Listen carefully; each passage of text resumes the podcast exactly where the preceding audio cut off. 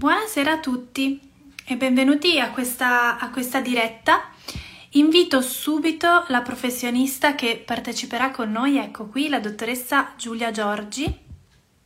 Ecco, allora, come sempre qualche comunicazione di servizio, sapete che queste dirette vengono salvate, quindi le troverete anche per poterle riguardare in differita da, nel, nel, nostro profilo. Eccola qui, benvenuta. Buonasera, buonasera, Buon... ciao, buonasera. Grazie, Dicevo... grazie dell'invito. Grazie, grazie a te per aver partecipato. Possiamo darci del tu, vero Giulia? Certo, assolutamente, sì, sì. Dicevo ai nostri ascoltatori che potranno poi riguardare la diretta che verrà salvata nel profilo, verrà anche eh, pubblicata sul canale Spotify e quindi sarà possibile appunto riguardarla. Siamo pronti anche a rispondere a commenti, domande, certo. considerazioni, quindi se avete appunto interesse a partecipare anche attivamente noi siamo ben contente. Oggi il tema è succoso. Parliamo di allora, intanto ti chiederei di spiegare a chi non ha mai sentito magari questa parola che cosa, di che cosa si parla, che cos'è il ghosting. Okay. Certo, volentieri. Eh, ghosting è un fenomeno eh, relazionale di sparizione letteralmente da ghost appunto dell'altro che magari stavamo frequentando in una relazione amorosa, ma non solo, mi viene da dire anche di amicizia oppure di lavoro, ormai sta succedendo in, in vari ambiti. L'altro all'improvviso, senza darci una spiegazione e una giustificazione, senza anche nemmeno un confronto, talvolta sparisce proprio dall'oggi al domani, bloccando tutti i suoi contatti, quindi dal blocco di WhatsApp, i social, addirittura a volte anche i numeri vengono bloccati e le persone proprio dandosi magari un appuntamento del tipo ci vediamo dopo, eh, succede, raccontano appunto le vittime, raccontano eh, di non aver più sentito l'altro, eh, il ghost in questo caso, e di essersene talvolta così preoccupati da pensare che potesse essere successo qualcosa, no? del tipo magari ci dovevamo risentire questa sera o l'indomani umani e spariscono. Eh, inevitabilmente questo attiva dei vissuti traumatici nelle persone che, che lo ricevono e che lo subiscono. Eh, è un fenomeno eh, molto diffuso purtroppo ora. Eh, io grazie anche a Guida Psicologi avevo già fatto una diretta su questo tema che ha riscosso tantissime eh, riflessioni da parte delle persone e devo dire l'importanza ecco, di, questa, di, questi incontri di divulgazione proprio perché le persone mi hanno detto io grazie anche a, a, questi, a questi confronti, a queste dirette ho finalmente dato un nome alla mia sofferenza, un nome a quello che mi è successo. Ecco. Sì. Eh, esatto. Aiuta anche a comprendere che non si è soli, no? Perché se sì. qualcuno nome significa che è un'esperienza e un vissuto riconosciuto, che è stato certo. sperimentato anche, anche, da altri. Da altri, eh sì. Si diceva appunto traumatico, un qualche cosa sì. che proprio dei traumi, anche perché, correggimi se sbaglio, succede anche in relazioni, insomma, che sono anche avanti, perché forse si tende a pensare, magari chi non, fortunatamente non l'ha sperimentato, che accada solo a chi chattava e basta. Esatto. Sì non è così. No, no, no, invece eh, chiaramente secondo me, ecco, a seconda della durata, diciamo, della relazione che poi viene disintegrata anche un po' dal, dal ghost, eh, a seconda di quanto dura è più o meno traumatica, no? Questa, questa fine. Però sicuramente mh, mm, non è vero che funziona solo tra persone che si sono conosciute magari anche solo online. Eh, mi viene da dire, rispetto, ehm, a volte mi chiedono, ma c'è mai stato questo fenomeno oppure nuovo? No, c'è sempre stata magari la tendenza di uno dei due partner a defilarsi ecco, sullo sfondo senza dare troppe spiegazioni del perché non è più coinvolto, però eh, le app di dating, il fatto di conoscersi più online, dopo anche la pandemia soprattutto, per me è proprio una modalità eh, frequente quella di usare queste chat di incontri, questo predispone purtroppo il terreno fertile eh, al fatto che le persone no, si conoscono, eh, si hanno tantissime magari relazioni parallele, eh, di eh, diversa diciamo, natura, però sono sempre conoscenze e eh, è chiaro che quando subentra un ostacolo, quando subentra magari un calo di interesse, qualcun altro invece, eh, qualcuna di queste altre relazioni diventa più succosa, ecco, più eh, eccitante, allora è facile agire una sparizione perché l'online lo permette ancora più velocemente, no? non,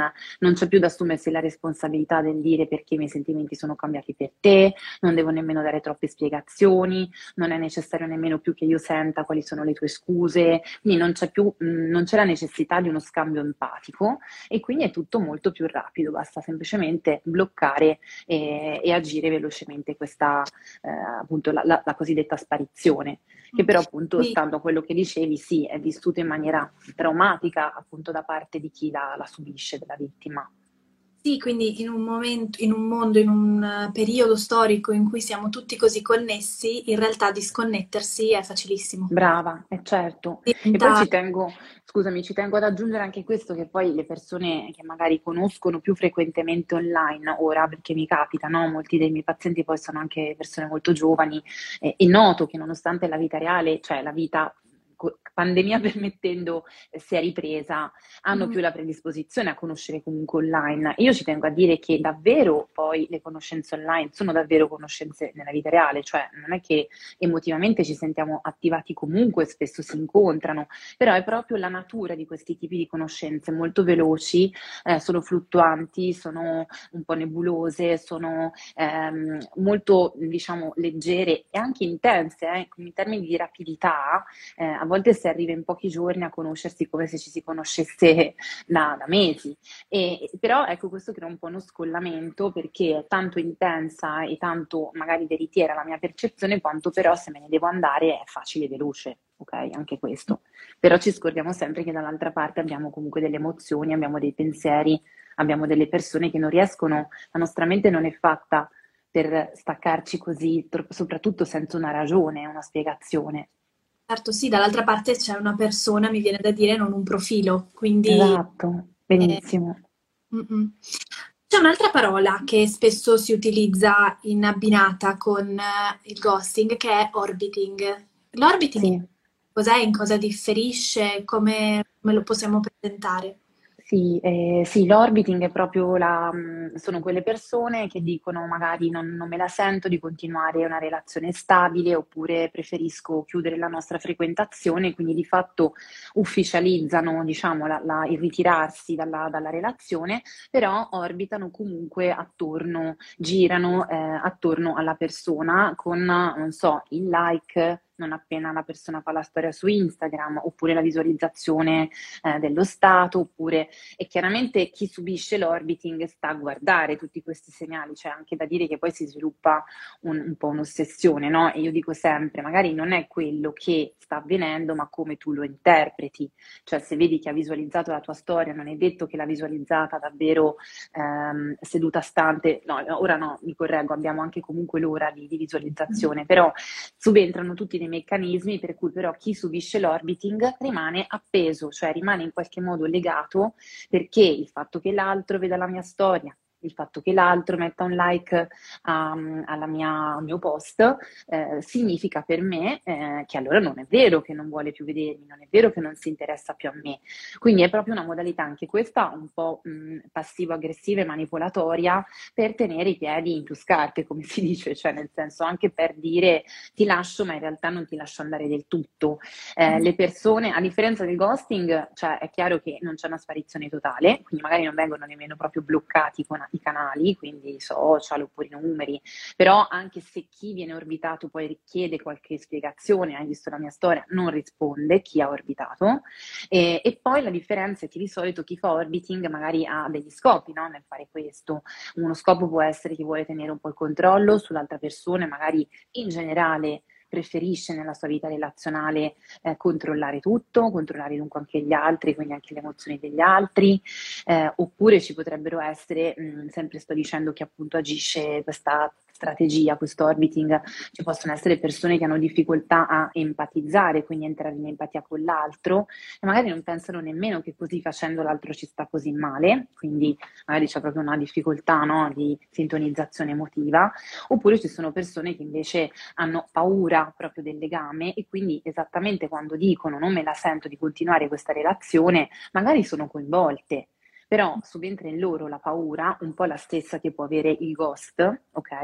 Eh, però mh, diciamo che eh, sono, sono, comunque problematiche da questo punto di vista, magari sono persone che non hanno instaurato delle relazioni stabili nella loro vita e quindi dicono vabbè lo lascio andare, chiudo, però alla fine mi piace questa persona, quindi mi mette il like, mi mette il cuoricino, quasi in maniera anche un po' inconsapevole. Ecco, sicuramente sto parlando tutti, tutto di processi che spesso sono eh, ancora non elaborati, insomma, inconsapevoli, non, non, sto a pensare, non voglio pensare, insomma, che ci si metta a tavolino a decidere di fare orbiting, ecco, no, perché comunque genera anche questo sofferenza, ovviamente, nelle persone che lo subiscono.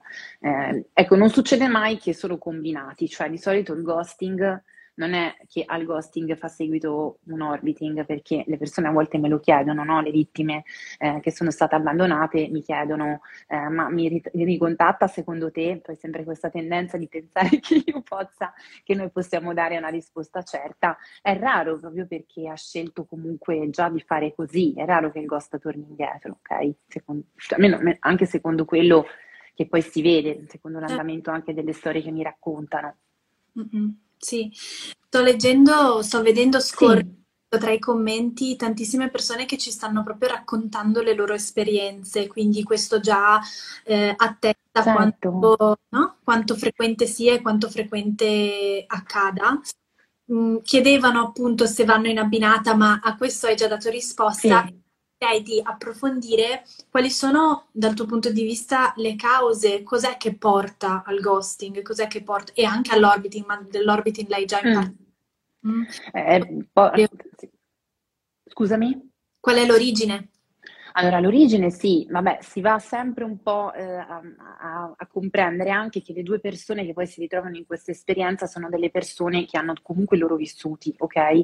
Di solito il profilo eh, è interrotto, mi senti? Sì. Io ci sono. No, no, ho visto che si era come bloccata l'immagine a posto.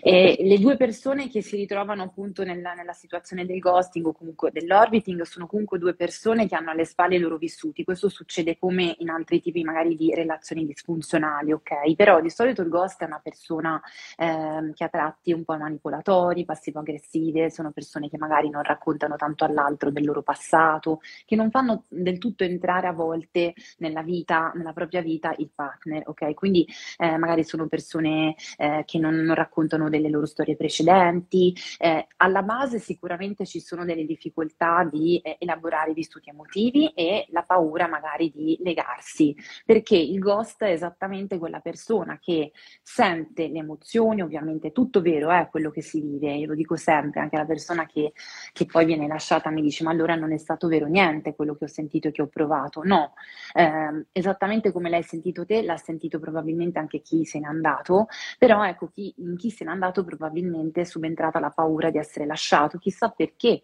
chissà se magari perché alle spalle ha avuto esperienze di abbandono, eh, ma esperienze anche recondite molto profonde che chissà risalgono anche all'infanzia eh, e quindi eh, diciamo questo crea un po' il profilo della persona che si sta legando, sente un forte coinvolgimento, associa questo a tanto mi abbandonano e quindi per primo abbandona in maniera assolutamente brutale, probabilmente come è stato abituato a fare, ok? Eh, faccio so, solo però delle ipotesi, sia adesso che a volte quando parlo con le persone, perché io lo dico sempre, dovrei poter parlare con una persona che è sparita, perché faccio delle supposizioni. Certo, i profili di chi sparisce più o meno sono comunque questi, sono di persone un po' disturbate, problematiche, irritanti, che magari non hanno dato sempre dei segnali di totale coinvolgimento, e poi ci sono anche delle avvisaglie. Eh, cioè prima della sparizione, eh, poi ripercorrendo a ritroso eh, le ultime volte che magari ci, si sono viste queste due persone, la vittima racconta di accorgersi, ma solo quando poi appunto ne parla, di strane avvisaglie del tipo mm. un giorno non c'è un contatto per tutta una giornata per la prima volta in maniera strana e dice scusami non mi sono fatto sentire, sentire sono stato occupato, quindi cose che sono anche un po' scuse, tanto ormai lo sappiamo che siamo connessi H24, non vale più la spiegazione sono stato occupato e non ti ho potuto scrivere, ok? Quindi ci sono comunque delle avvisaglie che però purtroppo la vittima non riconosce durante il momento, vengono fuori dopo, ok? E, ehm, e poi il profilo invece, tu mi avevi chiesto anche della persona che talvolta subisce, eh, mi avevi chiesto anche questo della vittima, eh, oh, non è detto, non, non, non mi ricordo, scusami se la domanda era più riferita... un'ottima domanda, quindi procedi ecco. pure. Eh, le persone, diciamo, dipende, eh, quello che a volte si va ad indagare dopo aver superato una prima fase in cui lavoriamo sull'ossessione di essere stato lasciato, su un senso di abbandono, di tristezza, questo sto parlando appunto della vittima, eh, si va a comprendere che sono persone che hanno dei vissuti magari o di bassa autostima eh, o magari la bassa autostima viene amplificata, esplode proprio a causa dell'episodio di ghosting, mm-hmm. o comunque sono delle persone che guarda caso nella loro vita passata hanno delle esperienze di abbandono anche loro, nel senso di ho vissuti di esclusione, frasi del tipo non ho voluto me, non sono stato capace, non andavo bene, ehm, cose che magari eh, o hanno vissuto in una storia precedente o nel, quando erano magari bambini, perché la famiglia, lo dico sempre, la nostra palestra relazionale, la prima palestra eh, nella quale appunto vediamo no, come veniamo trattati e pensiamo, e pensiamo che poi così funzioni per sempre, anche se poi si capisce che non è così.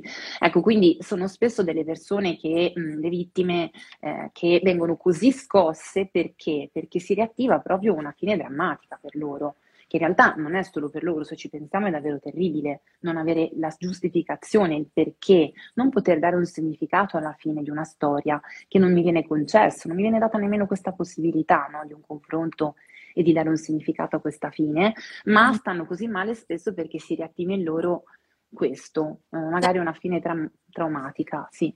Proprio nelle relazioni c'è una complementarietà, no? Quindi è difficile che eh, ci sia un, una parte che agisce in maniera disfunzionale e l'altra che invece esatto. è funzionale, ma c'è sempre proprio un incastro. Eh sì, esatto.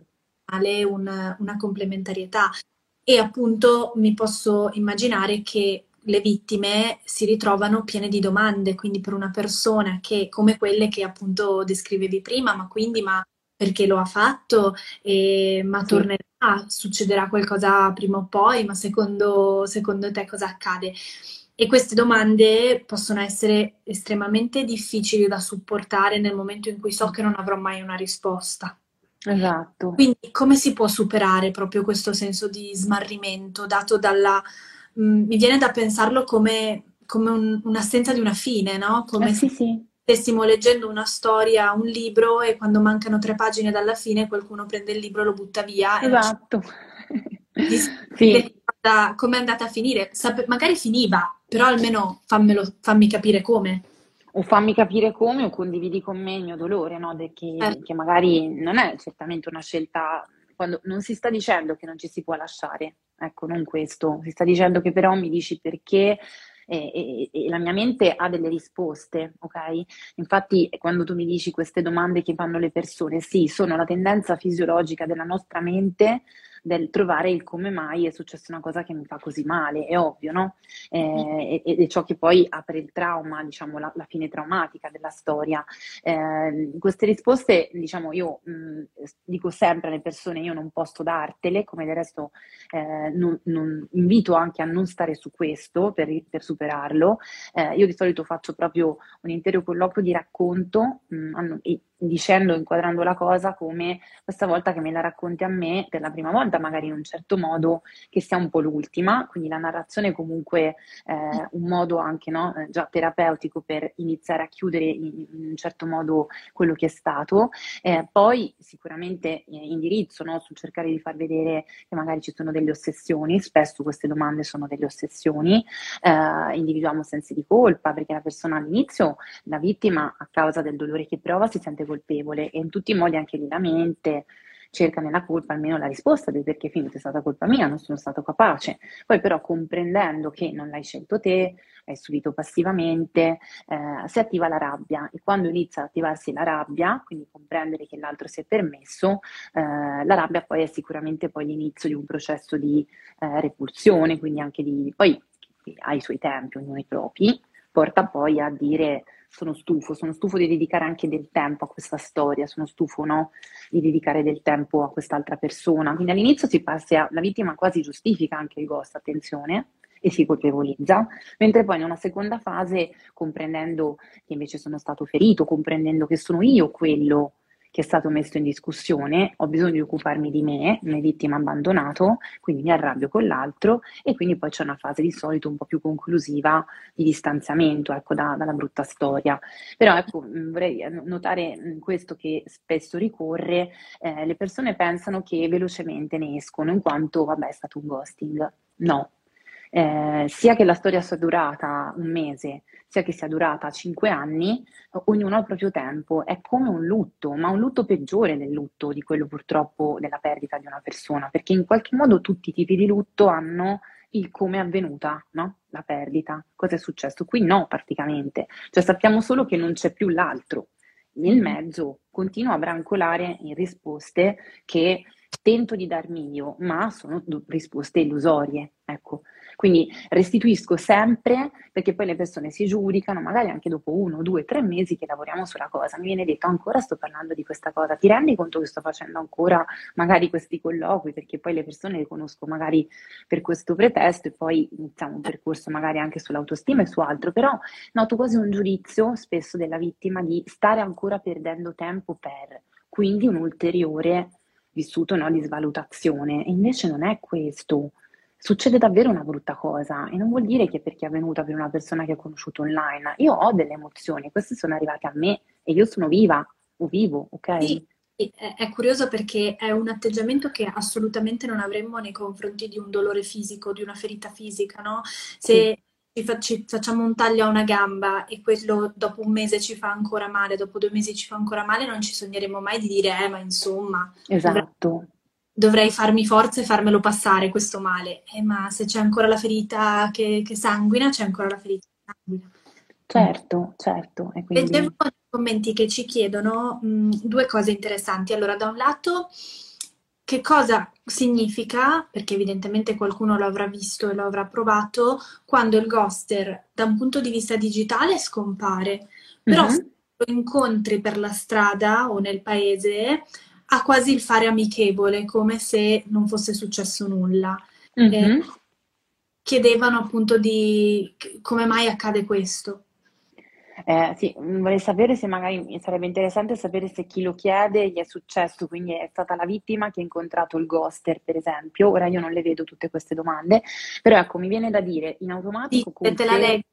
Sì. Se approfondirei il caso in cui sia presente ghosting sui social, ma parallelamente dal vivo ci si comporta amichevolmente. Sì, quindi non sappiamo se questa persona è stata quella che ha subito, ok? Eh, beh, in realtà se il ghosting è una modalità eh, un po' non responsabile, no? non si vuole assumere la responsabilità del confronto, è ovvio che quando il confronto mi è chiesto perché è inevitabile, cioè è più probabile, scusami, perché ti incontro, è molto più facile che se io assumo un atteggiamento amichevole che magari l'altro non mi chieda spiegazioni e non entri in quel discorso, ok? Quindi il fare amichevole tende a, di, a diciamo, la, mm, una strategia, è una strategia di difesa del ghost, eh, del tipo se io ho un tono amichevole sicuramente eh, magari questo non mi sta a entrare nel discorso del che è successo, se invece evito eh, magari attivo la rabbia nell'altro, magari attivo, ok? Però ecco, dall'altra parte non escluderei anche che eh, non ci arriva il ghost a fare tutte queste considerazioni ed è proprio la conferma anche dunque della scarsa empatia eh, che non gli permette nemmeno di avere una reazione con- contingente, cioè una reazione che sia di continuità e coerente, esatto. Quindi, certo. okay. E le altre due domande che metterei insieme che ci fanno è se possiamo associare il ghosting al disturbo narcisistico e il disturbo borderline. E faccio un piccolo commento prima di lasciare. Sì, sì, certo ehm, abbiamo sempre questa volo- voglia no, di dover attribuire un'etichetta per forza. La diagnosi non si sa perché un po' rasserena, eh, perché allora vuol dire che è rimatto e quindi vabbè, tutto sommato va bene. Ehm, però non lo so, forse ci sono effettivamente delle correlazioni, questo mm. te lo chiedo a te che sei l'esperta. Eh, diciamo che anche io ti stavo un po' dicendo come esordito te che eh, purtroppo sento e mi accorgo sempre di più la, la, la necessità no? di, di, dare delle etichette e sembra che il disturbo narcisistico ora sia ovunque, no? È un Ma po' la classica... Stronzetti, scusate la parola, e sei un narcisista di questi...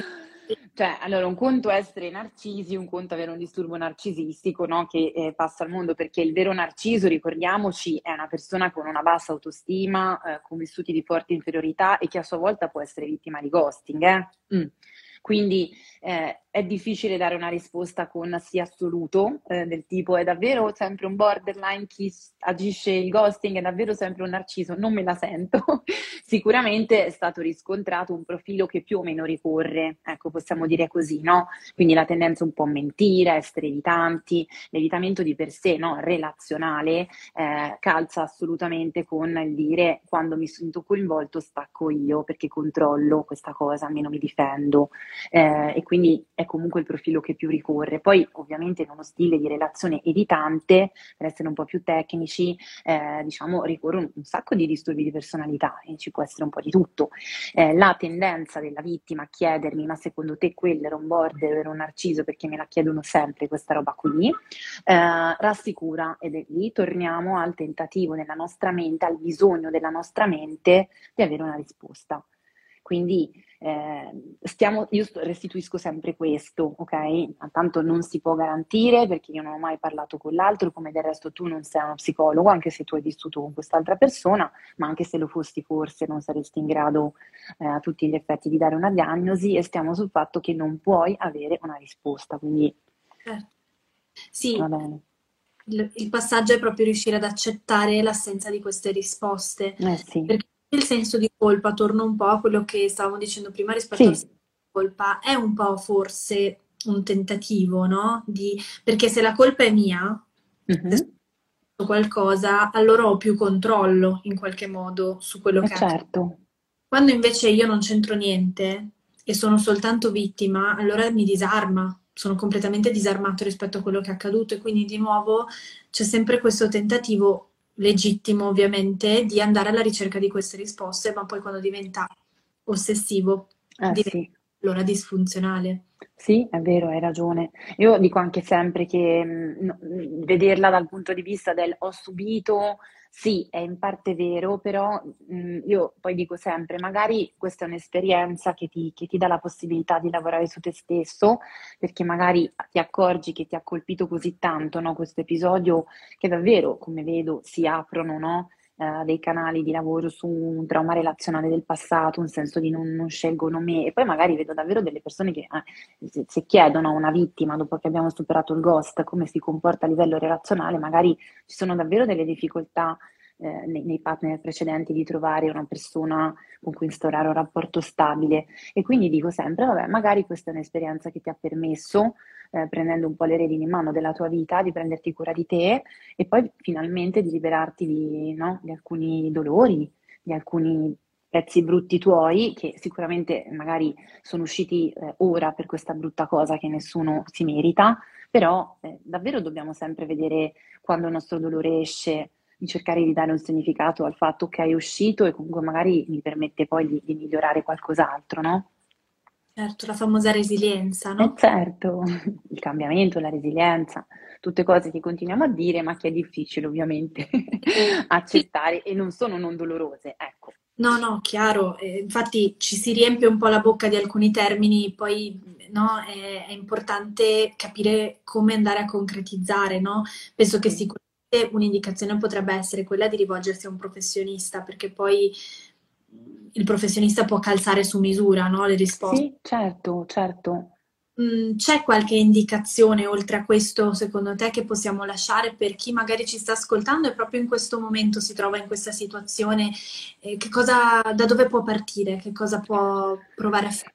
Beh, eh, sicuramente sì, al di là del, dell'idea del professionista, mh, c'è anche molta vergogna a volte nel, nel, raccontare questa cosa e non ti nascondo che alcune persone mi contattano e mi dicono io in realtà sono seguito da uno psicologo, ok, sto facendo un percorso individuale, ma questo aspetto l'ho portato poco.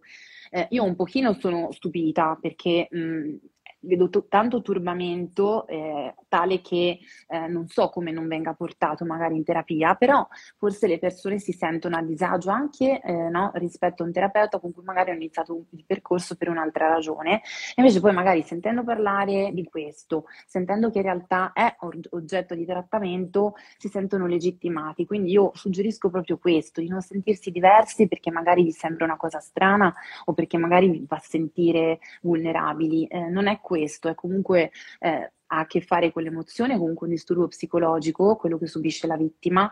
Si parla proprio di eh, ansia d'abbandono, si parla di separazione drammatica, possiamo chiamarla in tanti modi, che alla, ognuna, ogni persona nella propria vita, no? quando lo, se lo subisce, mh, ha un suo eh, significato da attribuire no, a quello che le è successo. Quindi, come anche per le altre forme di disagio, non sentitevi intanto soli, non sentitevi diversi e se limita così tanto, ecco questo è un suggerimento, se sentite che limita così tanto la vostra libertà, quindi vi sentite sempre agganciati col pensiero in svariati momenti della giornata a quella persona, se sentite no, che continuate a tornare lì, lavorateci perché, mh, perché diventano, cioè più si, più si, sedimenta e più diventa una modalità ossessiva. E poi, che, chiaro, si lavora su quello, ma eh, liberiamoci, ok? Liberiamoci. Queste sono questo. problematiche che non stanno ferme, no? Esatto. Sono, quindi non è che se le lascio lì rimangono tali, ma addirittura eh, si aumentano. Quindi eh, diventano poi sempre più difficili anche da, da più difficoltose sradicare, più doloroso sradicare. Eh certo. Ok, bene. bene. Tante cose interessanti, questo sì. argomento di cui si potrebbe parlare per ore e ore e ore e ore. abbiamo lasciato appunto nei commenti il link alla tua pagina su Guida Psicologi dove possono eh, cliccare per venirti a contattare per chiedere un appuntamento okay. addirittura dal portale per cui chi eh, desidera appunto continuare questa conversazione con la dottoressa può, può farlo e ti ringrazio per grazie. aver fatto e alla prossima. Va bene, alla prossima e grazie a tutti per le domande anche. Arrivederci, ciao, buona serata.